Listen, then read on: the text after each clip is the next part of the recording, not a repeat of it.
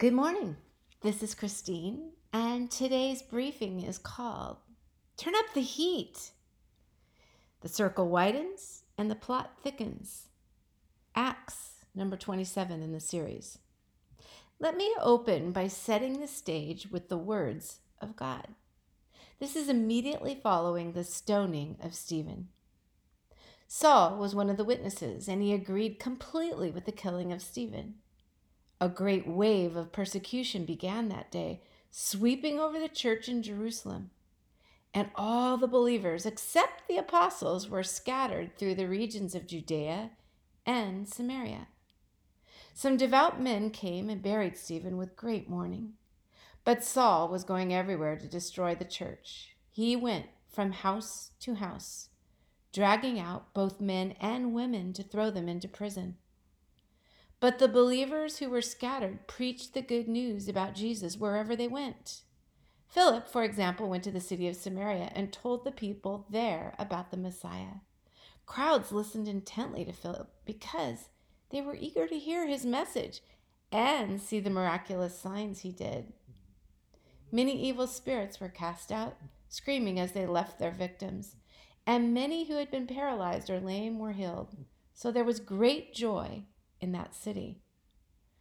Well, greetings. That's from Acts chapter 8. Ah, and so we see Saul is at the scene of Stephen's stoning. Is it possible it was done at his bidding? Wait, is it Saul or Paul? Well, Saul is his Hebrew name, but it seems that after the events recorded in the next chapter of Acts, he goes by the name of Paul. Paul was born Saul in the Roman colony of Tarsus and was educated under Rabbi Gamaliel in Jerusalem. Both his Roman citizenry and Pharisaical education under this highly respected rabbi gave Saul reason to boast. As he said of himself, he was a Hebrew of the Hebrews. For the rest of Acts, it is Paul who will be the predominant figure. You don't have to have read morning briefings very long to know I love Paul. Well, with Stephen being martyred, we turn the page to a new chapter in the church, one of great persecution and trial. Just reading these accounts in my Bible, I can palpably feel the shift inside myself, the painful change that is taking place. Things will never be the same. But then, they weren't meant to be. In a lesser way, our lives were never the same after 9 11. They were radically changed after the year 2020 as well. Stephen is not even in the grave yet, and the young Christians in Jerusalem are in danger. Men and women are dragged out of their homes, beaten, and imprisoned, which meant their property also would have been confiscated. The book of Acts can practically be broken down like this. Chapters 1 through 7 record Jesus' work by the Holy Spirit through the apostles in Jerusalem. And here we are, chapters 8 through 11 cover the believers going out to Judea and Samaria. Picture the concentric rings of the circle expanding from the center. The gospel is going out from its original site in Jerusalem. Isn't it strange that Jesus' edict in Acts 1, verse 8, which many of us can quote, and you will receive power when the Holy Spirit comes upon you, and you will be my witnesses in Jerusalem, in Judea, in Samaria, and to the outermost parts of the earth. And then 8, verse 1 a great wave of persecution began that day sweeping over the church in Jerusalem, and all the believers except the apostles were scattered through the regions of Judea and Samaria.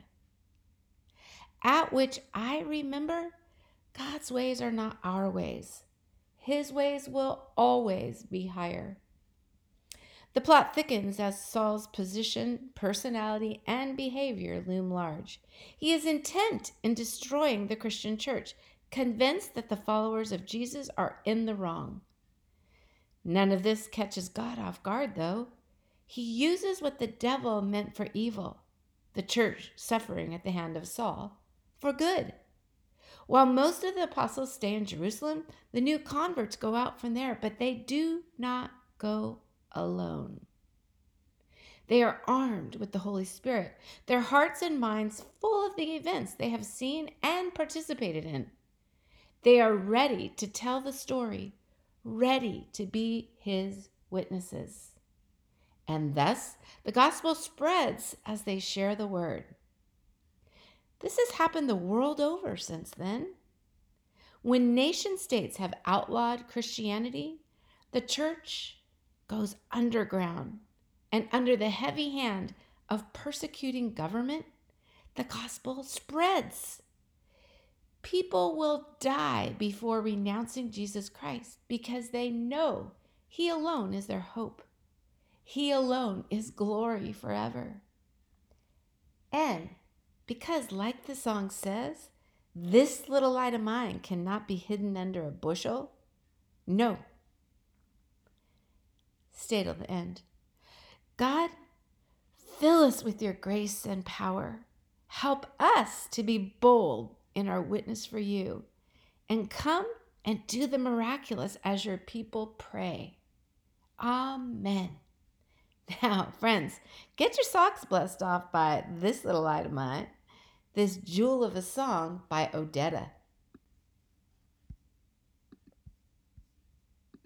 There's a little light of mine I'm gonna let it shine.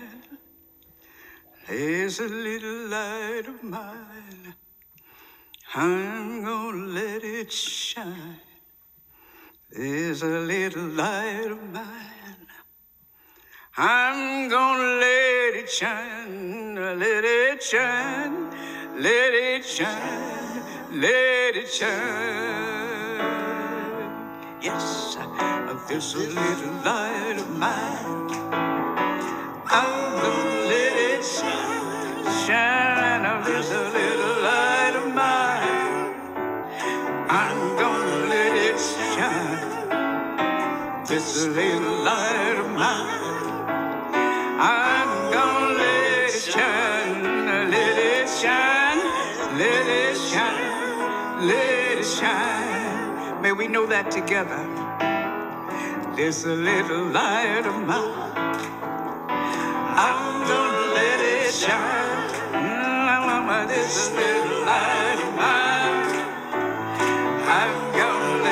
shine. I just need a little light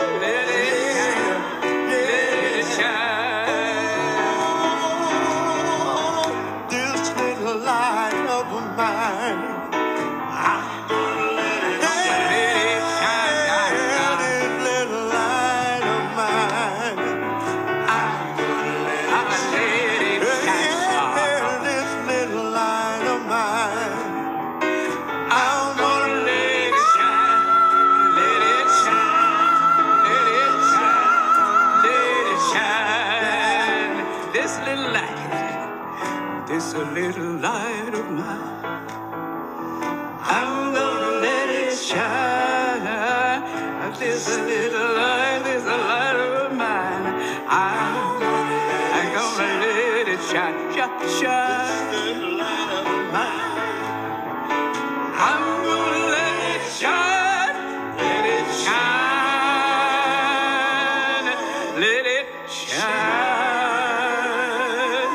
let it.